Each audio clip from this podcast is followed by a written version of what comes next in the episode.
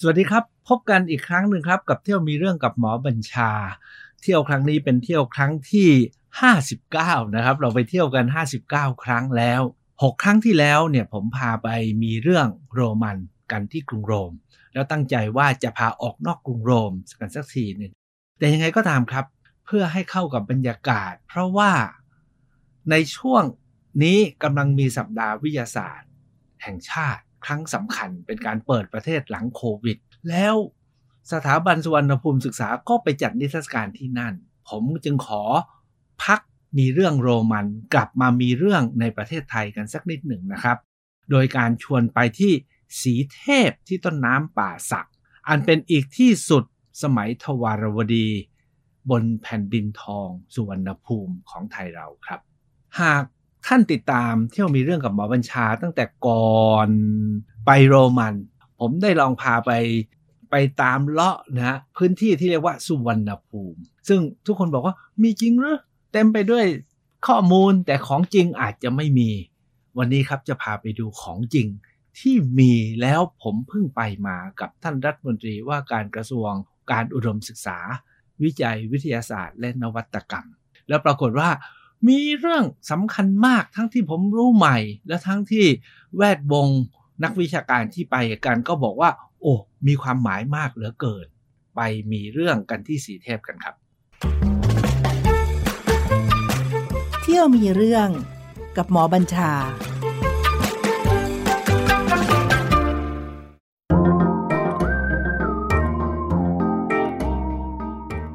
ว่าท่านเคยไปที่เพชรบูรณ์จนถึงสีเทพกันหรือยัง ส่วนใหญ่เวลาพูดถึงเพชรบูรณ์เนี่ยเราจะไปเขาคอกันนะครับ แล้วก็เลยไปนู่นนู่นหมดอย่างนั้นภูทับโบกภูทับเบิกนะครับ หรือที่วันก่อนไม่กี่วันเนี่ยฮะมีเด็กไปซิ่งมอเตอร์ไซค์กันนะครับ จับกันได้เป็นร้อยร้อยคันเลยนะ เพื่อไปภูทับเบิกนะครับเพชรบูรณ์เนี่ยมีของดีเยอะแยะมากไม่หมดแต่ของที่ดีที่สำคัญที่ผมจะพาไปมีเรื่องวันนี้คือที่เมืองสีเทพ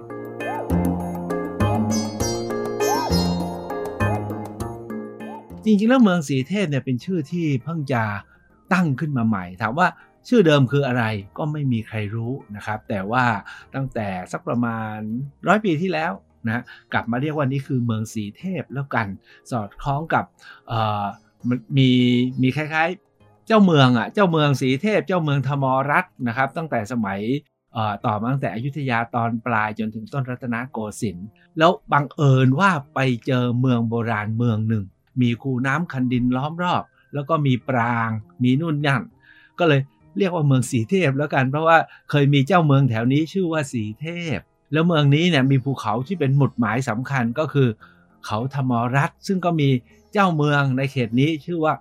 ผมไม่รู้ว่าเป็นขุนพระหรือท่านขุนหรือเป็นเจ้าหมื่นนะครับ แต่ชื่อว่าสีธรรมรัตกับสีเทพนั้นเมืองนี้จึงถูกเรียกชื่อว่าเมืองสีเทพ โดยไม่ได้มีจารึกรับรองชื่อนี้มาแต่ไหนนะครับ เอาว่า เป็นเมืองเมืองหนึ่งที่มีคูน้ำคันดินล้อมรอบเป็นสองชั้น แล้วก็ข้างในเนี่ยมีปรางเรียกว่ามีพระปรางแล้วกันเป็นปรางก่ออิฐ แล้วก็มีศิลาจำหลักบ้าง แล้วก็มีปูนปั้นประดับบ้าง อยู่สององค์ องค์หนึ่งเนี่ยชาวบ้านเรียกว่าปรางสีเทพ อีกองค์หนึ่งชาวบ้านเรียกว่าปรางสองพี่น้อง แล้วตรงใจกลางเนี่ยครับ มีฐานอะไรก็ไม่รู้ ใหญ่โตโอฬารและกว้างขวางมาก จะว่าเป็นฐานเจดีเอ๊ะถ้าขึ้นไปจริงๆจะขนาดไหนนั้นคนแต่ก่อนเขามันเหมือนกับเป็นควรเป็นเนินอะ ชาวบ้านก็เรียกว่าคลัง เพราะว่าเดามาชาวบ้านบอกว่าในนี้เป็นเป็นคลัง เป็นเนินอยู่ก็น่าจะเป็นพักคลังทำไมเขาเรียกว่าคลัง ผมเข้าใจว่าสมัยก่อนเนี่ยขุดลงไปก็เจอสมบัติ แต่เข้าใจว่าเป็นโบราณวัตถุบ้างเจออะไรบ้างเพราะสีเทพเนี่ยขึ้นชื่อว่าเป็นแหล่งโบราณสถานสำคัญที่มีหลักฐาน โบราณคดี ประติมากรรม หรือแม้กระทั่งพระพิมพ์ ชั้นเยี่ยมในระดับโลกเลยนะครับที่สีเทพ อันนี้เขาเรียกว่าคลังในนั้นในเมืองนี้ก็มีอยู่ 3 สิ่งนะครับที่ทั้งยังปรากฏอยู่ปราขักพัง หรือไม่ก็ถมฝังอยู่นะครับ การไปที่นี้ของพวกผมในวันนั้นนะครับ ก็เมื่อเดือนที่แล้วนี่เองนะครับ ไปกันกับคณะของอที่เราเรียกว่าทัชชาวิทยาสถาน แห่งประเทศไทยว่าด้วยสังคมศาสตร์ มนุษยศาสตร์ และศิลปกรรมศาสตร์นำโดยท่านรัฐมนตรีว่าการกระทรวงอเนกเหล่าธรรมทัศน์แล้วก็ท่านปลัดกระทรวงคือศาสตราจารย์นายแพทย์สิริเลิกษ์นะครับก็ไปกันโดยให้ทีมของคณะโบราณคดีมหาวิทยาลัยศิลปากร เป็นวิทยากรนำร่วมกับคณะของกรมศิลปากร เส้นทางเนี่ยจริง ๆ แล้วเนี่ยเมืองสีเทพเนี่ยอยู่ที่เกือบจะต้นแม่น้ำป่าสัก ซึ่งมีต้นน้ำไหลมาจากแถบแถบชัยภูมินะครับคืออภาคตะวันออกเฉียงเหนือตอนบนนะฮะชัยภูมิท่านนึกออกนะชัยภูมิอยู่เลยไปนะเกือบจะเกิดจะไปถึงสุดทางตรงมุมระหว่างภาคเหนือกับภาคตะวันออกเฉียงเหนือ แล้วก็มีต้นน้ำไหลลงมาจากเทือกเขาแถวนั้นนะครับ ก็เป็นแม่น้ำป่าสัก แล้วก็ไหลผ่านสีเทพ แล้วก็เลาะลงมาเข้าลบบุรี จากลบบุรีแม่น้ำป่าสักก็จะไปเลี้ยววกนะครับ ไปที่อยุธยาตรงที่วันก่อนเรือที่เขาลากแล้วก็ล่มจมกันอยู่ที่หน้าวัดพนัญเชิงอะครับ ตรงนั้นก็คือศพน้ำของแม่น้ำเจ้าพระยากับแม่น้ำป่าสักนะครับแล้วก็แม่น้ำลบบุรีด้วยลบบุรีป่าสักเจ้าพระยาไปพบกันตรงนั้น ก็ทำให้เกิดวังน้ำเพราะฉะนั้นเนี่ยการไปครั้งนี้นะครับผมเพียงว่ายกขึ้นมาเพียง 5 จุดที่เราไป แล้วตอบอะไรที่ทำไมผมถึงจะต้อง ยกเรื่องนี้ขึ้นมาอะไรมาขัดจังหวะโรมันที่ปัมเปอีเริ่มด้วยการไปแวะที่แหล่งโบราณคดีบ้านโป่งมะนาว อันนี้มีงานขุดค้นที่สำคัญมากของท่านอาจารย์สุรพลนะครับ ซึ่งเป็นเป็นครูใหญ่ทางด้านโบราณคดีก่อนประวัติศาสตร์ แล้วเป็นผู้เชี่ยวชาญเรื่องโลหะวิทยา ท่านมาขุด ขุดค้นที่นี่ร่วมกับคณะอาจารย์และนักศึกษาของมหาวิทยาลัยศิลปากรเจออะไรเยอะแยะมากเลย แต่ที่สำคัญคือทุกวันนี้นะฮะมีทั้งหลุมขุดค้นนะฮะมีหลุมช้างด้วยนะ มีหลุมที่ฝังช้างอยู่ แล้วก็มีหลุมที่พบโครงร่างของมนุษย์ ซึ่งถือว่าเป็นที่ฝังศพเนี่ยเต็มไปหมด แล้วก็พื้นที่กว้างมากแต่ที่สำคัญก็คือชาวโป่งมะนาวก็ได้ร่วมกันสร้างเป็นพิพิธภัณฑ์ เรียกพิพิธภัณฑ์ท้องถิ่นก็ได้ เรียกว่าไซต์มิวเซียม ที่เก็บหลักฐานทั้งหลายไว้ พร้อมกับข้อมูลต่างๆ ไว้ ให้ได้เห็นว่าเจออะไรบ้าง ท่านอาจารย์ชวลิตคณะบดีคณะโบราณคดีมหาลัยศิลปากรเนี่ยที่ไปด้วยอาจารย์ดรสริตพงศ์ซึ่งเป็นหัวหน้าภาควิชาโบราณคดีเป็นผู้นำทั้งสองท่านเนี่ยชี้ให้เห็นความสำคัญของการเป็นแหล่งฝังศพมีมีศพหนึ่งนะครับที่เจอแล้วผมว่าเท่อะเป็นศพบุรุษนะฮะนอนหงาย แล้วใส่ต่างหูที่ไม่เหมือนกัน หูข้างหนึ่งอะเป็นหินอีกข้างหนึ่งเป็นแก้ว แล้วเป็นต่างหูแบบอันเบอร์เลยนี่นึกถึงวัยรุ่นทุกวันนี้นะครับ ก็ชอบตะใส่ต่างหูแบบไม่จำเป็นต้องเหมือนกัน แล้วต้องใส่แบบเท่ๆนะครับ รูหูก็อาจจะระเบิดเป็นเป็นรูใหญ่ไว้เลย คนถามว่าอายุสักเท่าไหร่ แหล่งโบราณคดีนี้บอกว่าสมัยสัมฤทธิ์นะครับ สมัยสัมฤทธิ์ของประเทศไทยก็ราว2,500 ปีมาแล้ว แล้วเขาบอกว่าที่สำคัญนะ มีพบ ผ้าใยกันชงด้วย ผ้าใยกันชงอยู่ในในหลุมขุดค้นด้วย ท่านผู้ฟังรู้จักกันชงไหมฮะ กันชงก็คือเป็นพี่น้องกับกัญชา แล้วทุกวันนี้ผ้าใยกันชงเนี่ยยังถือเป็นผ้าชั้นเยี่ยมในแวดวงการทอผ้าคล้ายๆผ้าลินินอย่างนั้นนะครับ แต่ว่าชาวมงทุกวันนี้ยังใช้ผ้ากันชงอยู่ แต่ปรากฏว่าในหลุมศพ 2,500 ปี มีผ้าใยกันชงอยู่ด้วย แต่คนที่นี่ต้องมั่งคั่ง ไม่ธรรมดาแน่นอน อันนี้ก็เป็นสิ่งที่เราเจอที่บ้านโป่งมะนาว โดยไม่ต้องพูดถึงเรื่องเครื่องเครื่องถ้วย สารพัดที่เจอมากมายไปหมดนะครับ อันนั้นเราไปแวะที่นั่น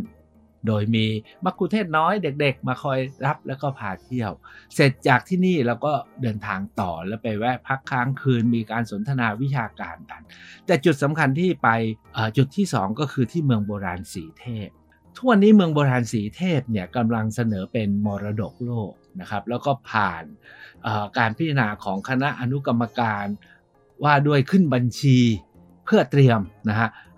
เข้าสู่มรดกโลก โดยจากนี้ไปเนี่ยทางไทยเราโดยกรมศิลปากรนะฮะก็จะต้องประมวลรวบรวมข้อมูลให้ครบถ้วนเหมือนกับที่ไหนๆ เวลาเราอยากจะเป็นมรดกโลกก็ไปเสนอเป็น tentative list ก็คือขึ้นบัญชีเบื้องต้น แล้วหลังจากนั้นก็ต้องมาตับกลับมาทำข้อมูลให้ครบถ้วนภายใน 10 ปี ก็จากนี้ฮะ10 ปี สีเทพจะได้เป็นมรดกโลกหรือไม่ก็ขึ้นอยู่กับการรวบรวมข้อมูลหลักฐาน เพราะการเป็นบล็อกโลกมีเงื่อนไขอีกเยอะแยะนะครับ ท่านคงรู้กันอยู่แล้วนะครับ เช่นต้องมีความเฉพาะจาก uniqueness ไม่เหมือนใครไม่ซ้ำใครอะไรเงี้ยนะครับ ซึ่งตอนนี้เมืองสีเทพเนี่ยอยู่ในช่วงของการปรับปรุงใหญ่ ตอนที่เราไปเนี่ยน้ำเพิ่งท่วมใหญ่นะครับ ท่านอาจารย์ศรีศักดิ์ไปด้วยผมว่าอาจารย์น้ำท่วมไม่กลัวเลยอาจารย์ศรีศักดิ์บอกว่าไงรู้เปล่าครับ บอกว่า เมืองโบราณในประเทศไทยถ้าจะไปให้เข้าใจต้องไปตอนหน้าฝน จะได้รู้ว่าน้ำท่วมเป็นยังไง แล้วก็การจัดการน้ำเนี่ยคูคันดิน แล้วก็ร่องน้ำเนี่ยท่านออกแบบเพื่อให้น้ำมันไหลผ่าน แล้วก็ไม่ท่วมในหน้าฝนน้ำหลากอันที่สองก็คือในหน้าแล้งก็มีระบบกักเก็บน้ำเอาไว้ใช้ได้ อาจารย์ศรีศักดิ์บอก เวลานี้แหละเป็นเวลาที่ต้องมาแล้วจะได้เห็น เราก็เห็นนะว่าน้ำเข้ามายังไงแล้วไหลยังไง เพราะว่าน้ำเพิ่งลดไปได้ 5 วันเองตอนที่เราไปถึงนะครับแม่น้ำป่าสักนี่แหละ ที่เร็วๆนี้ก็กำลังมามาป่วนอยู่ที่กรุงเทพธนบุรีเนี่ยนะครับ แต่ปรากฏว่าที่เมืองสีเทพที่เราไปเนี่ยนะครับ ผมต้องเรียนว่าทุกท่านเวลาไปสีเทพนะครับ จะต้องเข้าไปที่ศูนย์ข้อมูล ของอุทยานประวัติศาสตร์สีเทพ โอ้ทำข้อมูลไว้ดีมากนะครับ มีรายละเอียดตั้งแต่ความเป็นมาของสีเทพ สิ่งที่พบสำคัญในสีเทพ ความสัมพันธ์ของสีเทพกับแผ่นดินอื่นนะครับทำให้เราพอจะเห็นและมีความเข้าใจในบริบทความสัมพันธ์เกี่ยวเนื่องกับที่อื่นของสีเทพเมื่อเข้าไปดูมีแผนแผนผังเห็นอะไรครบเนี่ยนะครับ พอออกจากศูนย์ข้อมูลก็จะเป็นคลังครับ อันนี้คลังจริงๆนะคนละอันกับคลังนอกคลังใน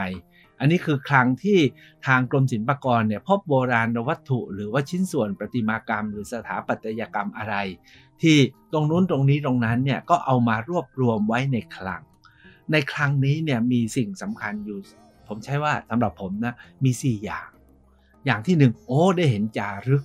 จารึกส่วนหนึ่งเป็นจารึกภาษาเขมรก็ยุคขอมมา แต่มีจารึกอยู่อีกตัวหนึ่งนะครับ ที่ผม เห็นตัวหนังสือแปลกๆ โดดๆ มีอาจารย์อุเทนวงสถิต ซึ่งเป็นผู้เชี่ยวชาญด้านภาษาโบราณนะครับ จากคณะโบราณคดีมหาลัยศิลปากรไปด้วยผมถามนี่อะไรอะอาจารย์อุเทนบอกเนี่ยประติจะประติอ่านได้ว่าประติเป็นภาษาสันสกฤตผมถามว่าแล้วประติอะไรท่านบอกเนี่ยมาจากปฏิจจสมุปบาท ซึ่งเป็นหัวใจพระพุทธศาสนาที่พระพุทธเจ้าตรัสรู้ โอ้ผมนี่ตื่นเต้นครับเป็นธรรมดาครับเด็กบ้าวัดนะโอ้ตกลงเจอคาถาปฏิจจะที่นี่ด้วย แต่ที่สำคัญกว่านั้นก็คือว่า เราเจอชิ้นส่วนธรรมจักรแล้วก็สถูกนะครับในพระพุทธศาสนา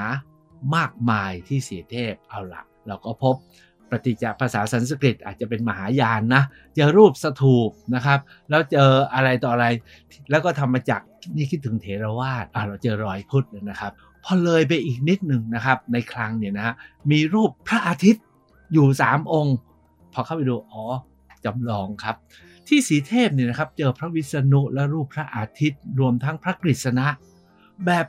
งามมากงานระดับโลกอะในโลกนี้จะนำไป เผยแพร่กันเยอะมากจริงๆอะหลุดไปอยู่ในพิพิธภัณฑ์ชั้นนำในโลกนี้อีกตั้งหลายแห่ง รวมทั้งรูปพระวิษณุสวยๆเป็นสำริดด้วยนะครับเเขาไปประกาศว่าเป็นของจากสีเทพ แต่ที่คลังในอุทยานเนี่ยเราเจอแต่รูปพระอาทิตย์จำลอง3องค์ ของจริงอยู่ที่พิพิธภัณฑ์พระนครครับนะฮะอยังพระกฤษณะก็อยู่ที่กรุงเทพ แต่อีกหลายรูปเนี่ยหลุดออกไปจากประเทศไทยเมื่อไหร่ไม่รู้นานแล้ว ก็ตอนนี้มีขบวนการทวงคืนกันอยู่นะครับ จะได้ยังไง แต่แต่สำคัญก็คือเฮ้ยมีการเคารพมากกว่า ส่วนใหญ่เราจะนึกถึงแต่พระอิศวรพระวิษณุหรือพระนารายณ์แล้วก็พระพรหมใช่ไหมแล้วนึกแค่แค่นั้นละนะครับ ปรากฏว่าที่สีเทพมีพระอาทิตย์ตั้งหลายรูป มีพระกฤษณะด้วย แล้วมีท่าเท่ด้วยนะพระกฤษณะกำลังยัน หินผาเพื่อกันฝนนะไม่ให้มาเปียกเหล่าโคนะฮะเรื่องนี้สนุกนะเรื่องเขาบอกว่าพระกฤษณะเนี่ยมาเบ่งบารมีจนโคทั้งหลายเนี่ยหันมานับถือพระกฤษณะทำให้พระอินเนาะพระอินเนี่ยซึ่งเดิมเนี่ยโคทั้งหลายเนี่ยนับถือพระอินพระอินเลยอิจฉาพระกฤษณะ เลยปล่อยฝนลงมาใส่โค พระกฤษณะก็บำเพ็ญบารมีครับ เอามือไปยกหินผากันฝนให้โคตกลงโคก็รักพระกฤษณะอีกแหละเพราะว่าก็ต้องเกลียดคนที่ทำร้ายใช่ไหมตกลงพระอินทร์เนี่ยตั้งใจจะทำบารมีบอกบอกโคเองกลับมาบูชาข้าสุดท้าย ติดลบครับพระกฤษณะชนะอีกตามเคยนะครับนะมีรูปนี้ด้วยนะแล้วโอ้โหรูปพระกฤษณะรูปนี้นี่เท่มาก เพราะว่าพระศกพระเกศาเนี่ยทำเป็นขดๆเหมือนกับฝรั่งเลย ผมเห็นแล้วโอ้นะครับ อันนี้ท่านต้องไปค้นอยู่ในรูปเอาแล้วกันรูปพระกฤษณะกำลังเรียกว่าโคอะไรอะพระกฤษณะโควัฒนะอะไรเงี้ยนะครับเท่าที่เขาเขียนกันไว้ เพราะฉะนั้นที่นี่มีรูปทางด้านทินดูให้ดูด้วย แต่ที่สำคัญกว่านั้นเนี่ยผมเนี่ยตกกระจายครับ มีศิลาจารึกอันหนึ่งอาจารย์อุเทนชี้บอกว่าหมอหมอดูอันนี้ อันนี้จารึกเนี่ยเป็นจารึกหลักที่สองในโลก ผมบอกอะไรอาจารย์ เนี่ยจารึกรูปหอย ผมว่ามันเป็นหอยยังไงอะอาจารย์แกก็ชี้ให้ดู อ๋อ เป็นขดหอย ก็ทำให้เป็นหลักฐานว่าที่สีเทศเนี่ยมีการผสมผสานของลัทธิพิธีนะครับ หรือความนับถือเทพและบูชาที่แตกต่างกันมากนะครับ อันนี้ก็เป็นความมหัศจรรย์ของสีเทพ ซึ่งเป็นปริศนาเต็มไปหมด นี่ผมยังไม่พูดถึงพระพิมพ์ดินเผานะ ตอนนี้ อยู่น่าจะอยู่ที่พระสถานแห่งชาติพระนคร หรืออยู่ที่ไหนบ้างผมก็ไม่รู้ หรือที่เมืองนอกเนี่ยนะครับ มีการเอาแผ่นทองคำดุลเป็นรูปพระโพธิสัตว์อวโลกิเตศวนสวยมาก แล้วเขาก็บอกว่าเจอที่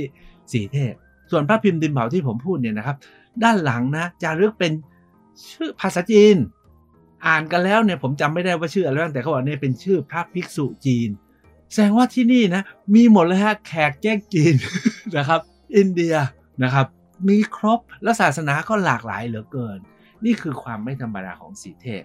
ที่คลังเนี่ยพอเราเดินออกมาอีกจุดหนึ่งนะครับ ผมไปเจอศิลาแรงทำเป็นรูปล้อ วางอยู่สองสามวง ผมก็ถามอาจารย์ศรีศักดิ์อาจารย์นี่มันเป็นล้อหรือเป็นธรรมจักร ทุกคนนักโบราณคดีมากันหลายคนบอกทำมาจากคุณหมอ ทุกคนบอกทำมาจากโอเค เราเจอธรรมจักเยอะแยะเลยนะครับ ซึ่งที่สีเทพเนี่ยมีธรรมจักอีกองค์หนึ่งซึ่งใหญ่มากแล้วเป็นศิลาสวยนะครับ แล้วก็กรมศิลปากรซ่อมและซ่อมดีเกินจนคนนึกว่าของซ่อมมาของจริง ส่วนของจริงเนี่ยคนนึกว่าไม่ใช่ของซ่อมนะครับ ที่นี่ก็มีมีธรรมจักรมีศิวลึงตั้งหลายชิ้น โดยเฉพาะยิ่งมีศิวลึงบางอันนะครับ อันนี้ก็สนุกนะเขามาแกะเป็นร่องเพื่อทำเป็นรางน้ำมนต์ด้วยซ้ำไปแล้วก็จะถ่ายไปแล้วก็จะเห็นโอ้สิวลึงที่นี่ก็ถูกปรับแล้วถูกเอามาใช้ซ้ำเป็นนู่นนี่นั่น อันนี้แค่ในคลังนะครับยังไม่ได้ไปที่เต็มๆเลย พ้นจากคลังเอาละครับ ผมจะกระโดดแล้วนี่มันเกือบจะหมดเวลาแล้วนะครับ พอพ้นจากคลังแล้วก็ไปที่ 3 โบราณสถานสำคัญ ที่ปรางสองพี่น้องเนี่ยนะครับ จะเป็นรูปอุมามเหสวน คือเป็นรูปสลักหน้าบัน เป็นรูปพระอิศวรทรงโคนนทิและอุ้มพระนางอุมาอยู่บนตัก อันนี้ก็คือเป็นฉากที่เทพสององค์เป็นคู่กันก็ไปด้วยกันเหมือนกับพระวิษณุก็อยู่กับพระนางลักษมีเวลา นารายบรรทมศิลป์ก็มีพระลักษมีนั่งนวดอยู่อย่างนั้นนะครับ นี่ก็เป็นแต่เป็นภาพที่สวยและละเอียด สิ่งสำคัญอื่นๆ ไม่มีอะไรเหลือมาก แต่ที่สำคัญก็คือที่คลังใน ที่คลังในเนี่ยด้านหน้ามีธรรมจักรองค์ใหญ่ที่ผมเล่าแล้ว เราก็จะไปหมดเวลาอยู่กับธรรมจักรองค์นั้นมากที่สุด โดยครั้งนอกนั้นในครั้งในนั้นเนี่ยนะครับฐานชั้นบนเนี่ยไม่เหลืออะไรแล้วเหลือแต่ฐานชั้นล่าง แล้วก็จะเราก็จะไปดูรูปรูปยักษ์ที่แบกฐาน ซึ่งเราไปที่ไหนที่ไหนก็จะเห็นนะครับแต่ที่นี่มีความไม่ธรรมดาก็คือนักโบราณคดีทั้งหลายบอกว่า เป็นรูปยักษ์แบกฐานที่มีการปรับปรุงหน้าแบบไม่เหมือนใคร เช่นมีหน้าม้าม้าฮอสนะฮะไม่ใช่หน้าม้าแบบหน้าม้าริ้วล้อนะครับ คือเป็นยักษ์เนี่ยมีหน้าเป็นม้ามีหน้าเป็นวัวเป็นควายเป็นสิงอย่างเงี้ยนะครับ มาแบกแทน ก็บอกว่าเป็นการปรับของคนสีเทพเมื่อสมัยทวารวดี ก่อนที่เราจะพ้นจากเมืองโบราณสีเทพ ทางนักโบราณคดีนะครับพาไปที่จุดจุดหนึ่งก็คือเป็นเนิน แล้วก็ทางกรมศิลปากรตัดสินใจขุดค้นทางโบราณคดี ปรากฏว่าขุดลงไปเจอ หลุมศพมนุษย์ก่อนประวัติศาสตร์ แต่ที่สำคัญคือมีกระดูกช้างวางอยู่ในหลุมด้วยนะครับแสดงคนที่นี่เขาเลี้ยงช้างพอช้างตายก็ฝังด้วย เส้นบูชายันด้วยช้างเปล่า หลายคนบอกคงไม่ถึงขนาดนั้นนะครับ เพราะช้างเนี่ยเป็นสัตว์ที่มนุษย์ผูกพันในอีกในยะหนึ่งไม่เหมือนกับอย่างอื่น อาจจะแบบเดียวที่บางหลุมที่เขาเจอหมา อย่างที่บ้านเชียงเนี่ยเจอหมาก็เพราะรักหมาหมาตายก็เลยฝังไปด้วย อันนี้ก็เป็นสิ่งที่เราเจอแต่จุดนั้นแหละครับเป็นจุดที่สำคัญ เพราะว่าท่านรัฐมนตรีกับทางปลัดกระทรวงถามว่าเราจะช่วยกันทำยังไงเพื่อให้ความรู้เหล่านี้มันชัดกว่านี้ โดยเฉพาะอย่างยิ่งการวิเคราะห์เรื่องอายุ เพราะว่าทั้งแหล่งโบราณที่สีเทพส่งไปทำคาร์บอน 14 พิสูจน์อายุได้เพียงหนึ่งตัวอย่าง ทั้งๆทที่มีหลักฐานเยอะกว่านั้นเขาบอกว่าต้องส่งเมืองนอกแล้วค่าตัวอย่างตัวอย่างละสองหมื่นสุดท้ายนี่แหละครับ เรื่องมีแล้วท่านรัฐมนตรีบอกว่าแล้วไทยเราทำเองได้ไหม สุดท้ายเนี่ยท่านผออซินโคตอนผออนิวเคลียร์ผอดาราศาสตร์ที่ไปด้วยกับท่านประหลัดก็ประชุมด่วนกันเลยครับ ท่านรองประหลัด ประชุมปุ๊บแล้วก็ตกลงงั้นเราจะหาวิธีทำการทำหน่วยวิเคราะห์กันเอง ก็ได้เรื่องขึ้นมาอีกเรื่องหนึ่งนะครับ จุดสำคัญที่สุดของสีเทพที่ถ้าไปทุกวันนี้แล้วต้องไป เพราะว่าผมไปมาทุกครั้งเนี่ยไม่เคยได้ขึ้นไปถึง แล้วที่สำคัญคือไปถึงก็ไม่ได้เห็นอะไร เพราะว่ายังไม่ได้ขุดแต่ง ตอนนี้กรมศิลปากรเพิ่งขุดแต่ง นะครับ ก็คือโบราณสถานคลังนอก มีอะไรบ้างก็คงจะมีสมบัติเยอะ แล้วชาวบ้านเลยเรียกว่าคลังนอก กรมศิลปากรเพิ่งจะขุดแต่งเสร็จ แล้วบทสรุปก็คือเป็นมหาสถูปที่ยิ่งใหญ่ที่สุดในแผ่นดินไทยในยุคสมัยนั้น แล้วยังคงอยู่มาถึงทุกวันนี้ ผมใช้คำนี้แล้วกัน อาจจะไม่เท่ากับพระปรางวัดอรุณไม่เท่ากับภูเขาทอง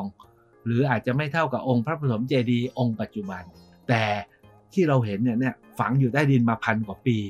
นะครับใหญ่มากนะครับเรียกว่าใหญ่เหลือเกิน ผมว่ารู้สึกว่าความกว้างยาวประมาณ 4-50 เมตรนะไม่ถึงร้อยเมตรนะครับสี่ห้าสิบเมตรก็ไม่ไม่เล็กนะครับสี่ห้าสิบเมตรเนี่ยนะครับเราขึ้นไปบนฐานสูงมากเขาให้ขึ้นไปได้ด้วย เราพบว่ามีเป็นชั้นชั้นชั้นแล้วก็มีกูทุมีมีแบบซุ้มนะฮะซุ้มสวยแล้วก็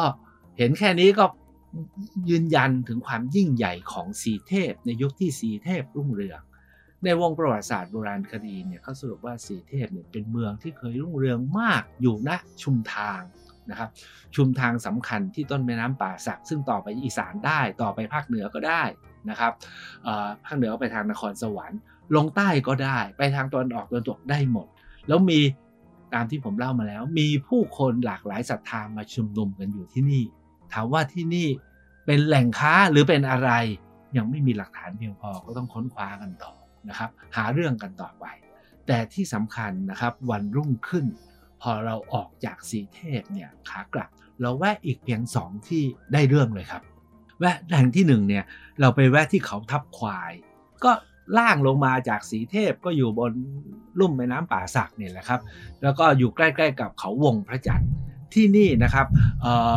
อาจารย์ทางด้าน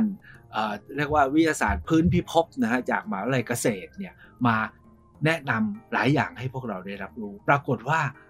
ที่นี่คือเราไปเห็นก็อย่าข้อกลัวนะมีขี้วัวอะไรเนี่ยเดินไปแล้วก็ไม่มีอะไร แต่ที่สำคัญก็คือใต้เท้าเราเนี่ยครับเป็นกองเหล็ก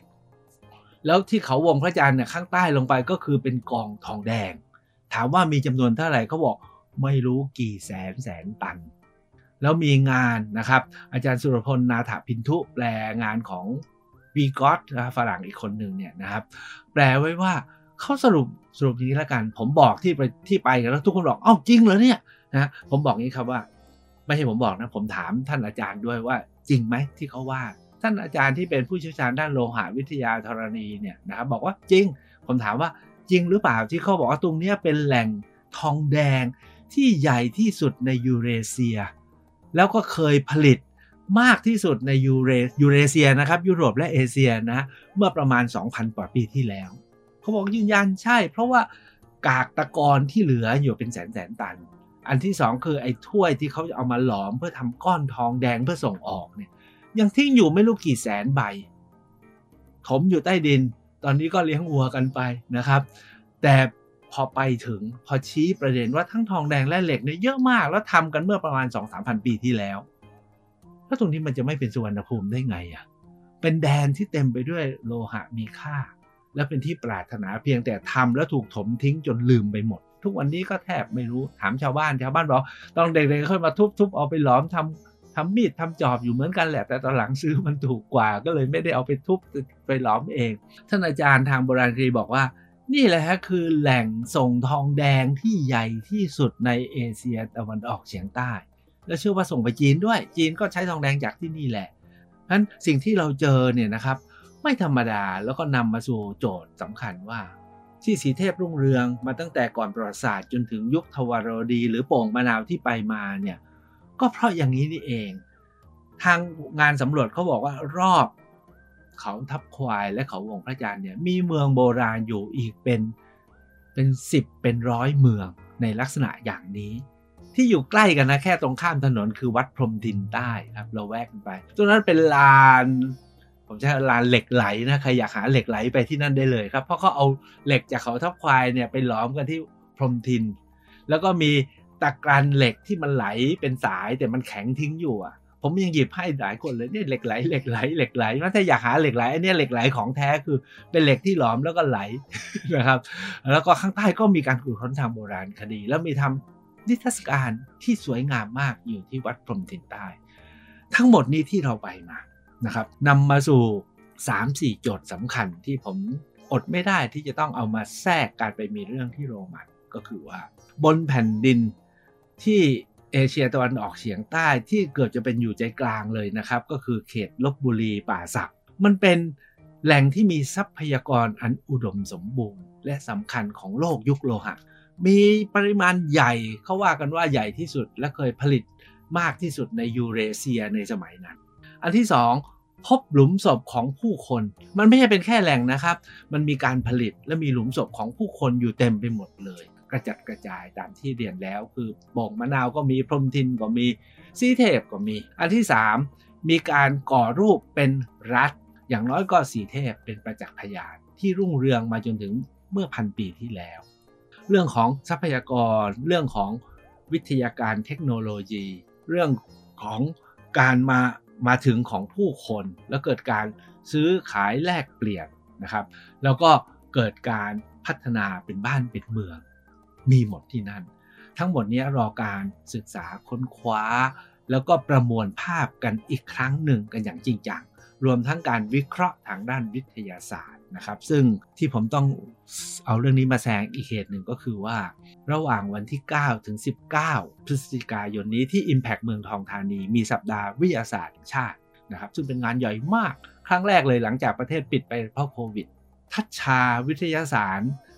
ทัชชาเนี่ย โดยสุวรรณภูมิศึกษา ก็ได้ไปร่วมจัดนิทรรศการแดดแสดงด้วย เพื่อบอกว่าเรากำลังทำอะไร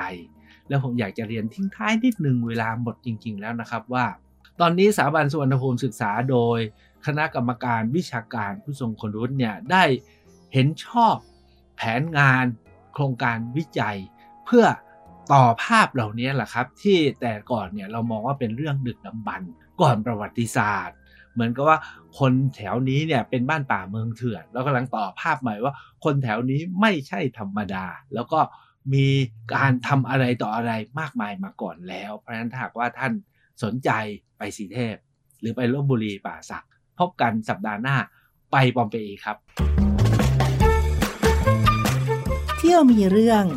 กับหมอบัญชา